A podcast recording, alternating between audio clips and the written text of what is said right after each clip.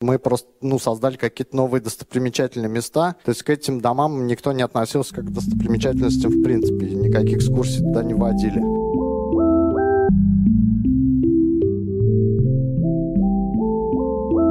Всем привет! С вами новый выпуск «Стрелка подкаст», в котором создатель фестиваля Том Сойер Фест Андрей Кочетков рассказывает о том, что можно быть счастливым, глотая строительную пыль, и как волонтеры делают лучше, чем оплачиваемые рабочие. А еще, почему важно видеть историческую среду не в черно-белом цвете, а цветной. Я приехал из города Самара. Наш город постоянно путают с Саратовом. Мы находимся на Волге, рядом. Красноярск с Краснодаром путают, кстати, да? Ну вот у нас такая же история. Томсерфест мы начали делать, чтобы нас отличали от Саратова, но потом все испортилось, потому что в Саратове тоже Томсерфест запустился. Сначала я немного расскажу про Самару, про ситуацию, в которой фестиваль возник. Между нашими городами 3219 километров 500 метров между центрами. Google говорит, что идти 622 часа пешком. Так что если у кого-то нет денег на самолет, можно прийти за месяц где-то. И у нас получилась такая достаточно уникальная ситуация в городе сложилась, что у города два ядра. Историческое ядро на стрелке была построена крепость Самара в 1586 году. И случился очень серьезный бум после того, как был построен Трансип, который прошел первый ход, его прошел через Самару. И Волжский торговый путь был связан с железнодорожным, и люди начали делать огромные деньги, если они сейчас делают на углеводородах, на нефти нефти и на газе, то тогда настоящий капитал делались на углеродах, то есть на хлебе, на зерне. И Самара очень быстро выросла до 140 кварталов в конце 19 века. А потом были эвакуированы оборонные заводы. Во время войны появилось второе ядро. И в советское время город, по сути дела, два этих ядра сращивал, благодаря чему исторический центр, в общем-то, имеет достаточно хорошую целостную сохранность. Все эти 140 кварталов практически присутствуют до сих пор, но в очень печальном состоянии. Ну, естественно, они горят, все мы знаем, как это происходит, но пока сохранилось еще достаточно много. Ну и, естественно, все это очень привлекает архитекторов, художников. Очень много говорилось о поэтике старой Самары. У нас существует мир самарских двориков целый. То есть, если одесские дворики — это известный бренд, у нас, в общем, не хуже. Просто как бренд мы его начали осознавать гораздо позже. Что происходит с историческим центром? Например, памятник архитектуры, у которого не определена охранная зона, 34-этажная красота рядом построиться. И у нас было очень много переживаний по этому поводу. И в 2012 году я как-то больше от безделия создал паблик «Интересные Самары», и мы там начали очень много писать, в том числе и про исторический центр. А в 2013 году инвесторы решили создать какой-то городской медиа, и меня пригласили придумать его, поскольку паблик уже хорошо себя зарекомендовал и нормально развивался. Мы придумали интернет-журнал «Другой город». Самый известный материал, может, кто-то его видел, его у себя опубликовали от «Медузы», до Варламова. И мы очень много, конечно, писали о проблемах старого города, потому что проблем, естественно, много, и можно писать было до бесконечности об этом. Но мы старались и рассматривать какие-то положительные примеры и пытаться разобраться, что же вообще со всем этим делать. Например, писали про томский опыт, ну вообще, где какой-то опыт был связан с деревянной архитектурой, мне кажется, успешный, мы обо всем этом писали. Таким образом, вокруг нас сформировалось какое-то сообщество вокруг медиа, которым были проблемы старого города интересны. Ну и практически сразу нам пришла идея, что нужно не только писать комментарии в Фейсбуке, но и нужно какие-то делать офлайн проекты И первый раз мы это сделали, установив памятную композицию Фритифу Нансену. Наверное, все знают о голоде в Поволжье страшном, который был в начале 20-х годов. И норвежский полярник Фритиф Нансен, филантроп, он, в частности, за это получил Нобелевскую премию мира за то, что он очень много собирал средств для помощи голодающим по Волжье. И, по сути дела, сотни тысяч самарцев сейчас живы благодаря тому, что когда-то их прадеды прапрадеды, прабабушки выжили в этом голоде благодаря этой памяти. Но никаким образом эта история не была рассказана в городе и они очень мало знали. Мы решили эту тему исправить как-то. Подумали, сколько мы сможем на краудфандить денег. Поняли, что где-то в пределах 100 тысяч мы, наверное, соберем. И обратились к молодому архитектору Даше Бакшутовой. Попросили придумать, как это можно сделать не такой обычной мемориальной доской, а какой-то интересной форме. Она придумала такую штуку в виде кубика льда, поскольку Нансен был полярником. И это здание железнодорожного вокзала в стиле хай-тек, он туда так достаточно хорошо вписывался. Мы просто нагуглили «Общество российско-норвежской дружбы». Нашли там телефон, позвонили по нему. Там такая замечательная Валентина Яковлевна Орлова. Мы говорим, у нас вот такая вот идея. Она говорит, приезжайте в Москву, я вас познакомлю с послом. Она нас познакомила с норвежским послом. Там был какой-то прием в посольстве. И видно, что все хотели очень денег у него получить. Очередь такая стояла. Ну, мы ему стали это все показывать, концепцию. Он говорит, ребята, а вам что нужно? Мы говорим, нам денег не нужно. Вы приедете на открытие. И он был очень удивлен и прям сразу сказал, все, я сто процентов приеду. Потом мы начали писать нашу администрацию, говорить, что приедет норвежский посол, но никто на это не обратил внимания. Какие-то непонятные ребята пишут, что приедет норвежский посол. Наверное, бредят. Дня за два до приезда они поняли, что это действительно происходит. Начались ковровые дорожки, беготня, но факт остается фактом, что вот такую штуку можно провернуть достаточно легко. Потом у меня там журналисты брали интервью и говорят, а чем вы дальше хотите заняться? Я говорю, а мы хотим восстанавливать деревянные дома. И сам испугался, как бы, что я там ляпнул. Но начали думать. Поскольку мы изучали этот опыт разных городов, пытались понять, что важно сделать, что можно сделать небольшими силами и средствами. Спрашивали, сколько, какие работы стоят, если на них не пилить. И как-то более-менее составили себе картину. И вот мой друг, математик, айтишник Андрей Чернов, преподаватель университета. Мы как-то ноябрь, это такой самый ужасный в Самаре месяц, когда ну просто тлен, снега еще нету, минусовые температуры. Мы обычно в ноябре просто собираемся и думаем, что лучше сделать, убиться или что-то придумать, какой-то проект. И он говорит, да давайте хотя бы заборы красить, и назовем там Сэрфест. И тут у меня вот эта вот как-то идея восстановления домов и это название быстро срослись в голове. Я понял, что это какой-то правильный настрой подает. И мы начали готовиться. То есть штаб у нас сначала был в редакции другого города. Из нас никто не был ни строителем, ни архитектором, ни реставратором. Мы плохо понимали, что нужно делать, но у нас была уверенность, что нам нужно хотя бы покрасить какие какие-то дома. И поскольку этого понимания не было, подготовка у нас заняла 7 месяцев, как мы готовились на кухне в редакции, никто не фотографировал, но вот фотографировали, как мы пиццу ели. Хоть что-то для истории осталось. Практически сразу появились люди, которые захотели нам помогать из профессиональной сферы, тоже на волонтерских началах. И реставраторов мы нашли, и строителей. Одели идею фирменный стиль. И вот написали такой пост, первый анонсирующий. Он такой имел достаточно вирусный локальный эффект, там где-то 205 репостов ВКонтакте был. То есть для Самары это нормальный такой охват. Ну и вышли работать сначала в редакции. И тут сложился один важный принцип, потому что у нас были в редакции, например, люди, которые говорили, что ничего не получится. Мы сказали, ну и ладно, не ходить никуда. И важный принцип фестиваля, как бы это настоящая добровольность. У нас не участвуют пригнанные бюджетники под видом добровольцев, не участвуют студенты, которые ради какой-то записи оказываются в таких проектах. Ну и поскольку мы были медиа, мы сразу начали все это фиксировать, снимать видео, снимать фотографии. Собственно, вот этого мы больше всего боялись, что никто не придет. То есть мы вышли там в 4 часа дня, а в 7 часов мы сказали, приходите все, кто хочет как-то помочь. Ну и простые горожане пришли. И мы поняли, что дело-то пошло. Большинство из этих людей я вообще никогда до этого не видел. Вот, например, Катя сейчас у нас профессионально занимается привлечением ресурсов на том серфесте. Она просто пришла как волонтер, потому что это была история не безразлична. Ну и вот тут мы тоже сразу поняли такой важный приоритет. Мы посмотрели, кто пришел на эту встречу и поняли, что это в основном работающие люди. То есть нам важно было создать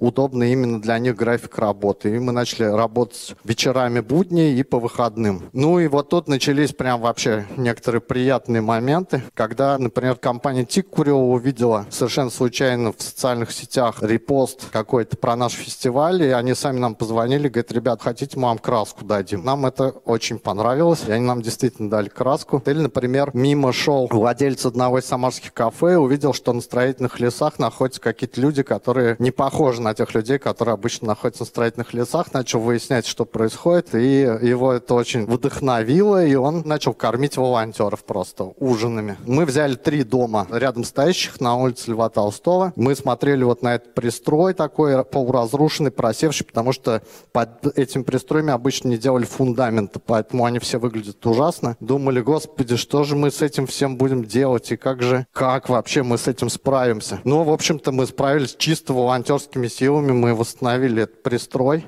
без профессиональных каких-то плотников. Нам казалось, что это будет ну, огромная проблема. Как практика показала, что это все достаточно легко делать, а проблема совсем в другом. Проблема в безучастности жителей. То есть вот часто мы наблюдали такую картину, когда житель со второго этажа снисходительно смотрит на то, как приходят чужие люди и красят его дом. Более того, интересные это совершенно случались истории, потому что в основном мы работаем с многоквартирными обычными жилыми домами, где часть есть коммуналки, и можете посмотреть на Арзамасе. Очень интересный курс про питерскую коммуналку был. Там люди иногда просто действуют на зло соседу. То есть, если какой-то сосед начинает помогать и угощать начинает яблоками людей, еще чем-нибудь, другой человек в этой же квартире живущий, который в контрах с этим соседом, может начать все делать на зло. Собственно, мы в 2015 году, когда происходил первый сезон, мы из этого достаточно много уроков извлекли. Но случайно оказываются у нас разные люди. Это, например, американский урбанист Джон Гильдерблум, который как раз занимается исторической средой в Америке. Воюет там, бывает, с девелоперами, вплоть до представлений пистолета к его голове. Если я не ошибаюсь, его Стрелка привозил в Москву, и потом он как-то поехал немножко по России гастролировать и оказался на том Сэрфесте, и у него, по-моему, была лекция, на которую пришло очень много людей, и он раз в восемь вообще упоминал Том Серфест и говорил, вот, смотрите, какие у вас классные чуваки есть. Это нам тоже очень помогло, потому что после этого у нас прибавилось волонтеров. Ну и Вилли Хапасала тоже оказался у нас совершенно случайно на фестивале. Они снимали фильм для финского телевидения про Волгу, и продюсеры начали фильма выяснять, что, что вообще интересного происходит в Самаре. Оказалось, что самое интересное, что происходит в Самаре в этот момент Том Сойерфест. Они с нами связались и говорят, мы хотим приехать на фестиваль фестиваль. И Вилли, он честно вообще красил стену дома и поднимал его капитализацию, между прочим потому что потом квартира в одном из домов подорожала после того, как это все закончилось. Ну и, собственно, вот итог нашего первого года. Мы решили, что надо не с одного дома начинать, а надо такой большой какой-то эффект сразу производить. Нам удалось привлечь около миллиона рублей в небюджетных средств на всю эту историю. Надо понимать, что это в основном не живые какие-то деньги, а материалы, краска по смете, по стоимости. И около 100 волонтеров прошло через площадку, но очень классно, что у нас сформировалось такое комьюнити, ядро, люди, которые чуть ли не каждый день приходили и хотя бы по несколько раз в неделю. Они все передружились, перезнакомились, и совершенно правильно мы назвали эти фестивалем, потому что многие нашли новых друзей. И есть сейчас много волонтеров, которые уже четвертый год подряд будут участвовать в том Сэрфесте. Ну и, собственно, мы хотели просто покрасить три дома, но к финалу мы поняли, что мы остановиться просто уже не можем, потому что это очень классно, нам это все очень понравилось, несмотря на то, что это было невероятно тяжело, но вот когда мы в последний день на закрытие собрались и прошли по улице, которая стала совершенно по-другому выглядеть. И каждый раз, ходя мимо, какой-то испытываешь чувство причастности очень приятное к тому, как это изменилось. Ну и дальше началось.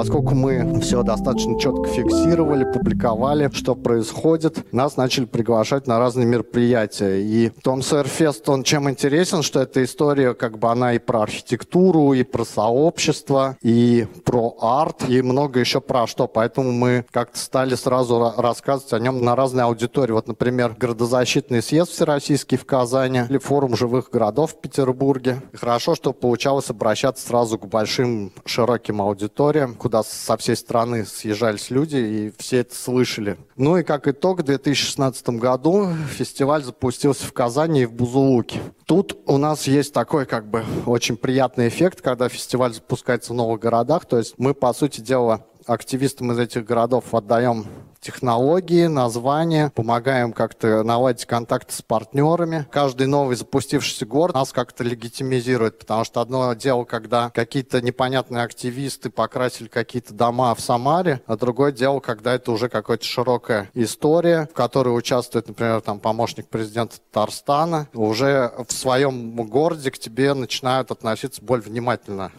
не, не опасен ли, может лучше с ними не ссориться. Особенно, что касается Казани. У нас в Самаре очень большой комплекс по поводу Казани. Соседний с нами город, который очень динамично развивался в последние десятилетия. У нас очень любят все чиновники говорить, а вот будем делать как в Казани, посмотрите, как в Казани. И тут такой кульбит, что самарский проект в Казани запускается. Да еще и при поддержке помощника президента. Ну, если за Казань мы не волновались, потому что это как и Самар миллионник, в общем, было понятно, что ресурсов там примерно столько же, людей примерно столько же, то за Бузулук, это такой небольшой город в Оренбургской области, около 100 тысяч человек населения, мы очень сильно переживали. Что же будет в таком маленьком городе? Но в итоге справились, в общем-то, и те, и те. Более того, как бы эффект по итогам 2016 года у них получился такой же, что они поняли, что они тоже это дело полюбили, остановиться не могут. Еще очень удобный момент, когда много городов, в каждом городе какие-то очень интересные люди обычно занимаются организацией фестиваля со своим опытом, со своими идеями. Это люди из совершенно разных сфер. Есть среди них архитекторы, есть э,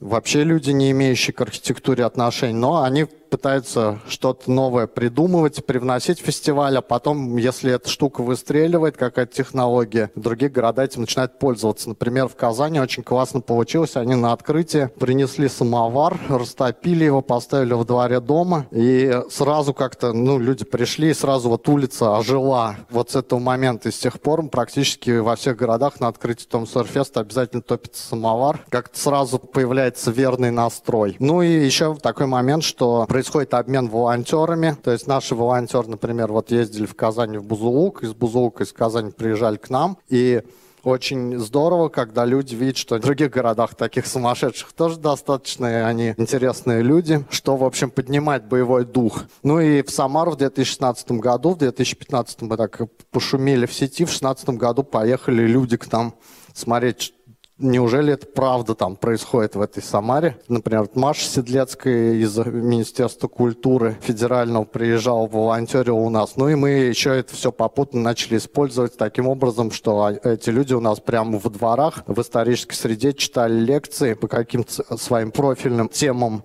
или прям вот на крыше одного из жилых домов. Это тоже такой очень интересный формат мероприятия появился, добавилась образовательная какая-то история. Плюс приходили люди, которые не приходили волонтерить специально на эти лекции и потом начинали вливаться как бы в эту историю. Ну и плюс мы начали экспериментировать еще с другими разными форматами, что мы там только не делали. И джазовые концерты, и приходили ребята из барбершопа и стригли бесплатно во дворе и местных местных жителей, волонтеров. Очень много мы разных таких экспериментов провели, и не мое кино мы показывали в озвучке живой музыкой. И когда это происходит вот в таких вот старых дворах, это просто совершенно космическая какая-то атмосфера, то есть, которую невозможно в других местах добиться. Тут главное не переборщить, чтобы местные жители потом не убили за такое. Тут очень важно тонко вести политику и чувствовать момент, потому что все мы знаем, что такое ремонт, что ремонт это всегда стресс, и его можно начать и нельзя закончить. И нужно всегда вот это держать в голове, когда работаешь с жильцами домов. Даже если они там супер лояльно настроены, там через месяц они просто уже устают как бы от того, что постоянно какая-то пыль, какие-то люди незнакомые ходят. Тут нужно очень грамотно с этой штукой работать. Ну и начали мы делать еще арт-объекты. Вот, например, самый наш удачный самарский арт-объект на Брандмауэре. Это работа Андрея Сяйлева, художника,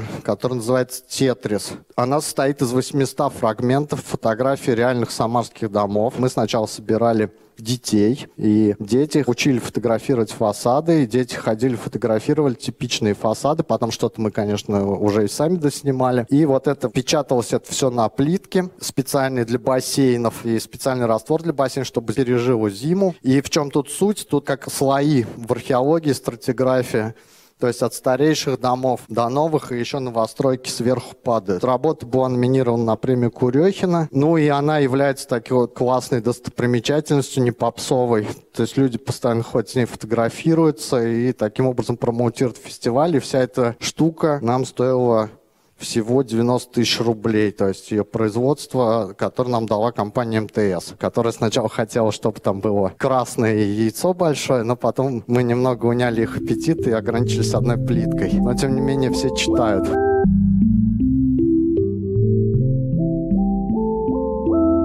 Я вот не рассказал про элементы благоустройства. Вот тут такая история была с колонкой. Дело в том, что тут была ужасная грязища под ней, и мы поняли, что, по сути, ну, это как фонтан в Риме. Это колонка, туда приходят люди за водой, и они там одно из немногих мест, где соседи могут между собой вообще пообщаться. Там они случайно встречаются, и когда там была грязная лужа, они там не особо хотели оставаться и быстро разбегались. Мы решили поэкспериментировать. Ребят приезжали из Москвы, из столярки.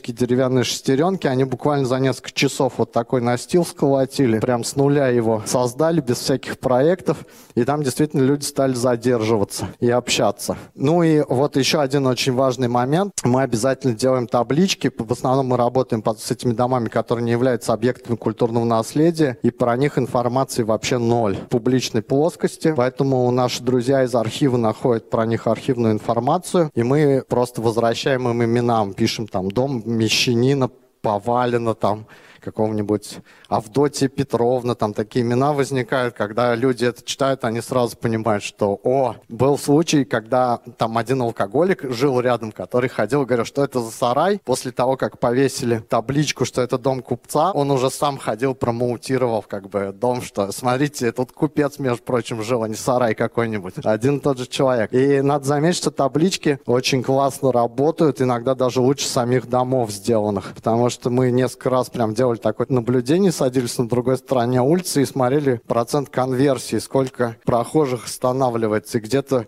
каждый второй, третий останавливается, читает и потом начинает очень долго дом рассматривать. А это то, что как раз нам и нужно было. Да, ну и в 2016 году у нас уже в трех городах было 250 волонтеров, сделано было 8 домов и 3 миллиона рублей бюджетных средств нам удалось привлечь на это все, опять же, в основном материалами. Ну и случилось приятное. Том Сойер Фест, как успешный кейс попал в доклад ЮНЕСКО для конференции ООН «Хабитат-3», которая в столице Эквадора Кит проходила. И более того, Самар там оказался единственным российским городом, который в, в этом докладе есть. Нам, конечно, это достаточно сильно потом помогло, потому что сам бренд ЮНЕСКО, он очень хорошо работает и как бы поясняет, что это все не зря. Ну и нам удалось получить президентский грант, но не на краски кисточки, а на, собственно, упаковку технологии и некое тиражирование ее. Это случилось очень вовремя, потому что в какой-то момент я понял, что примерно половину своего времени я трачу на общение с людьми из разных городов, которым я примерно одно и то же рассказываю. Примерно одни и те же вопросы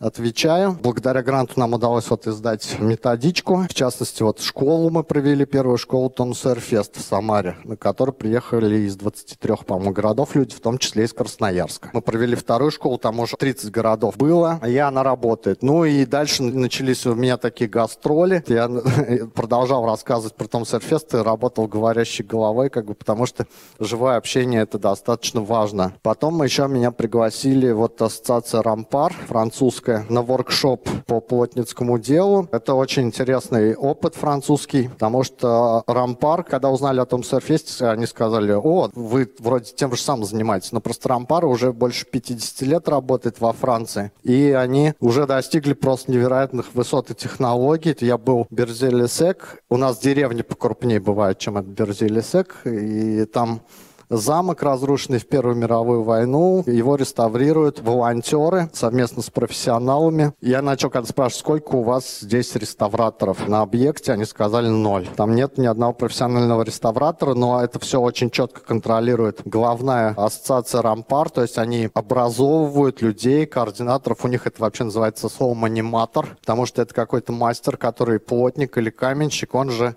должен быть сердцем волонтерской команды. И они учат их не только реставрационным технологиям, но и тому, как правильно работать с людьми. После поездки во Францию я понял, что нужно увеличивать, наверное, количество задействованных профессионалов, потому что у них примерно соотношение 1 к 8, 1 к 7 с волонтерами, и это получать супер продуктивно, то есть за неделю, которую я там находился, мы, не имея никаких навыков, под руководством профессионала построили стропилу для крыши капеллы 14 века. В общем, совершенно невероятно, я не мог поверить. Или там девочка из Москвы с нами ездила, которая была в отряде каменщиков, каменщики по-французски масоны.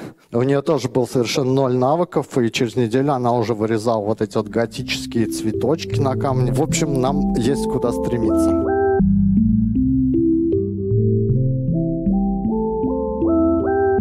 Очень приятно, что к нам присоединился Томск, потому что Том Сойерфест начинался в том числе и со звонка в Томск Никите Кирсанову. Два часа мы с ним разговаривали по телефону, он нам очень многое объяснил и внес ясность, что нужно делать. Ну и самый приятный эффект Том Сойерфеста – это то, что по итогам прошлого сезона волонтеры у нас сыграли две свадьбы. В одну в Самаре, другую в Бузулуке. Эти люди не были знакомы до фестиваля, они познакомились на фестивале. В Бузулуке уже появился малыш, так что Том Сойерфест начал размножаться не только тиражированием, но уже даже биологически. У нас сейчас появились такие два формата. Первый – это школа, где мы рассказываем новым городам городам передаем технологии, которые три дня идет. И мы ввели еще новый формат. В Казани мы собрались для того, чтобы подытожить, и чтобы, во-первых, все организаторы уже запущенных там Surfest перезнакомились между собой, потому что у нас структура горизонтальная. И очень важно, чтобы коммуникации шли не все через нас, а чтобы люди могли общаться между собой этими технологиями, меняться какими-то идеями. В общем-то, удалось собрать 10 из 11 городов в Казани, что было очень приятно. Чему мы научились за эти годы, потому что мы поняли, что на что-то мы смотрели сквозь розовые очки, а какие-то вещи мы недооценивали, которые на самом деле очень полезны. Первый пример – это у нас, как у вас будет универсиада, у нас в Самаре будет через несколько месяцев чемпионат мира по футболу. Происходит вот я сейчас смотрю, это примерно то, что у вас сейчас происходит. Движение вокруг универсиады, это примерно то, что у нас был год назад. Сейчас этот маховик еще более сильно раскрутился. И нужно понимать, что на самом деле волонтеры это такие настоящие волонтеры, которые приходят, потому что у них действительно болит об этом душа. Они очень заинтересованы в качественном результате. В том числе и чтобы они потом осознавали, что они не зря потратили это время, и чтобы им было потом не стыдно ходить по этим улицам. А люди-профессионалы какие-то, они могут быть вполне заинтересованы в том, чтобы создать какие-то просто квадратные метры покрашенной поверхности. Второй момент, как бы мы пока освоили не все технологии, в прошлом году мы начали заниматься в том числе кровлями и водоотведением с помощью фонда капремонта. То есть если мы начинали только с фасадов, деревянного декора, сейчас мы усложнились и будем стараться, чтобы такие вещи происходили как можно большем количестве городов. Пока вот мы в Самаре работаем. Но даже сама покраска фасадов может дать интересные эффекты. Например, Верза Коржевская в Самаре. Там такая история была, что она владельца дореволюционного особняка, который, ну, я считаю, должен служить примером того, как может развиваться историческая среда да. Она постепенно выкупила коммуналки, которые были в этом доме. Первый этаж – ее маленький бизнес, мастерская штор. Она занимается реставрацией мебели. На втором этаже у нее хостел, на третьем этаже она живет сама. Плюс у нее еще рабочая открытая крыша. Вера очень много души вложила в этот дом. И дом потом признали, его сначала вывели из списка памятников, потом его признали аварийным, не заходя в этот дом. И в какой-то момент она просто получила письмо, что как бы вы должны снести свою собственность и езжайте куда-нибудь. Ну, Вера Неробкова десятка. Она начала судиться. Мы, как журнал, ей очень сильно в этом помогали. И вообще много нашлось сторонников, помощников у нее. И ей удалось отбить дом от сноса. И после Том Сэрфеста у нее появились новые виды бизнеса. Она как человек с коммерческой жилкой. Люди стали туда ходить. И вообще надо сказать, что в Самаре, наверное, более всего это сейчас развито. Но уже тысячи экскурсантов, в том числе из местных, приходят на наши объекты. Мы просто ну, создали какие-то новые достопримечательные места. То есть к этим домам никто не относился как к достопримечательностям в принципе. Никаких экскурсий туда не водили. Она начала создавать у себя в подвале открывали музей городских легенд. Она поняла, что показывать просто дом это уже не так интересно, нужно какое-то развитие. Она начала сдавать свою крышу под вечеринки. И что самое классное, она заботится в том числе о нашем панно Тетрис, потому что она кровно заинтересована, чтобы было все красиво, и люди к ней ходили. Она его моет как бы каждую весну, и нам самим это не приходится делать. Появилась какая-то маленькая экономика. Наш нынешний в Рио губернатора, который на тот момент был сенатором, и мы его привели к вере.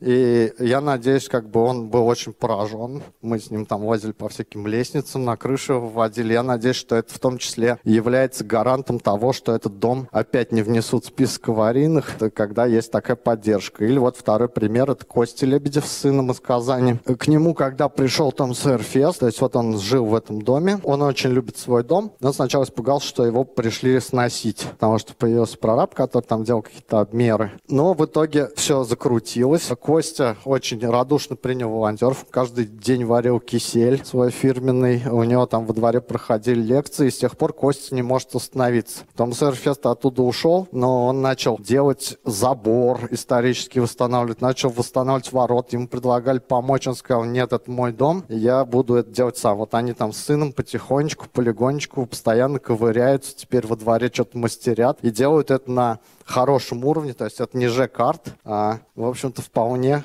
качественно. Плюс у него появились связи какие-то, с кем можно проконсультироваться. Следующий урок, что зачастую, если посмотреть медиа, историческая среда воспринимается в двух видах. Первое, что это какая-то ужасная маргинальная помойка, в которой нет туалетов, как там люди живут, непонятно. Нужно это все немедленно снести и забыть этот позорище. Это одна как бы точка зрения. Вторая точка зрения, что это прекрасные цветущие территории, где вся суть города находится, где чуть ли не эльфы живут какие-то. И нужно это все просто стопроцентно так вот оберегать в таком виде. Но важно понимать, что очень многое зависит от хозяина этих зданий. Потому что вот, вот это вот пример Славы Вершинина, тоже житель Самары, который продал две квартиры. У него была хрущевка и была еще одна квартира, тоже панельки на окраине Самары, и купил такой полуразрушенный исторический дом дом, который он 6 или 7 лет потихонечку, тоже полигончиком свои средства восстанавливал. Он там далеко не олигарх какой-то. И сейчас это просто замечательнейшая усадьба со двором. Потом он продал квартиру своей мамы и перевез маму тоже себе во двор.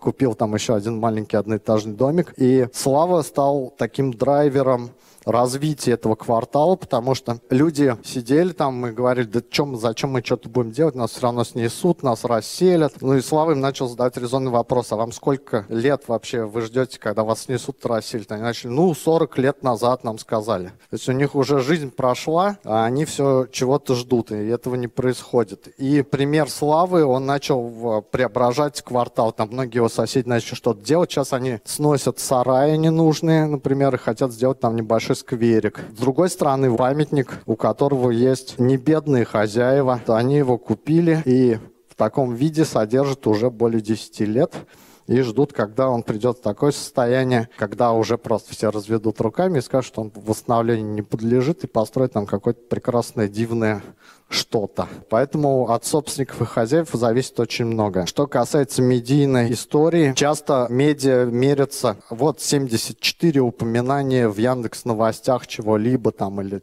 36 упоминаний в Яндекс новостях чего-либо. На самом деле количество тут и качество очень сомнительно коррелируются. И важно понимать, что, например, каких-то 100 непонятных газет, если они напишут о проекте, то, возможно, никто вообще не придет. У вас ни одного волонтера не появится. Это неплохо, что они пишут, но важно, что пишут такие медиа, которые читают реально или смотрят неравнодушные люди которые могут прийти. Мы сталкивались вот с опытом, что есть сюжет в федеральных теленовостях. Ни один человек не пришел после него и не сказал, я вот увидел этот сюжет и хочу присоединиться. Ни из одного города мне не написал никто и не сказал, что мы тоже хотим после него запустить у себя. Есть, например, интернет-журнал «Такие дела». Когда там вышла статья, у нас прибавилось куча волонтеров. Начали сразу из разных городов писать. Или, например, интернет-журнал «Нож», когда написал. Нам это очень помогло. И то есть тут надо понимать, что аудитория таких медиа может быть ну, в разы, а может быть в сотни раз меньше, чем у каких-то федеральных телеканалов охват, но при этом это все конвертируется в совершенно конкретные светлые головы, умные глаза и рабочие руки. Ну и самый главный урок, что можно быть счастливым, глотая строительную пыль, вот так вот стоя на лесах и преображая свой город. Люди после своей основной работы приходят, тратят свое время на такой социально полезный фитнес и уходят абсолютно счастливыми. Нужно заметить, что наши волонтеры в основном это люди интеллектуального труда, которые действительно просто приходят переключиться. Среди них есть достаточно крупные начальники, например, которые счастливы, что им дают в руки болгарку, и они могут не думать, кто там что должен делать. Он в, в это время он просто болгарит стену и никому ничего не должен. И, и это уже можно продавать делать.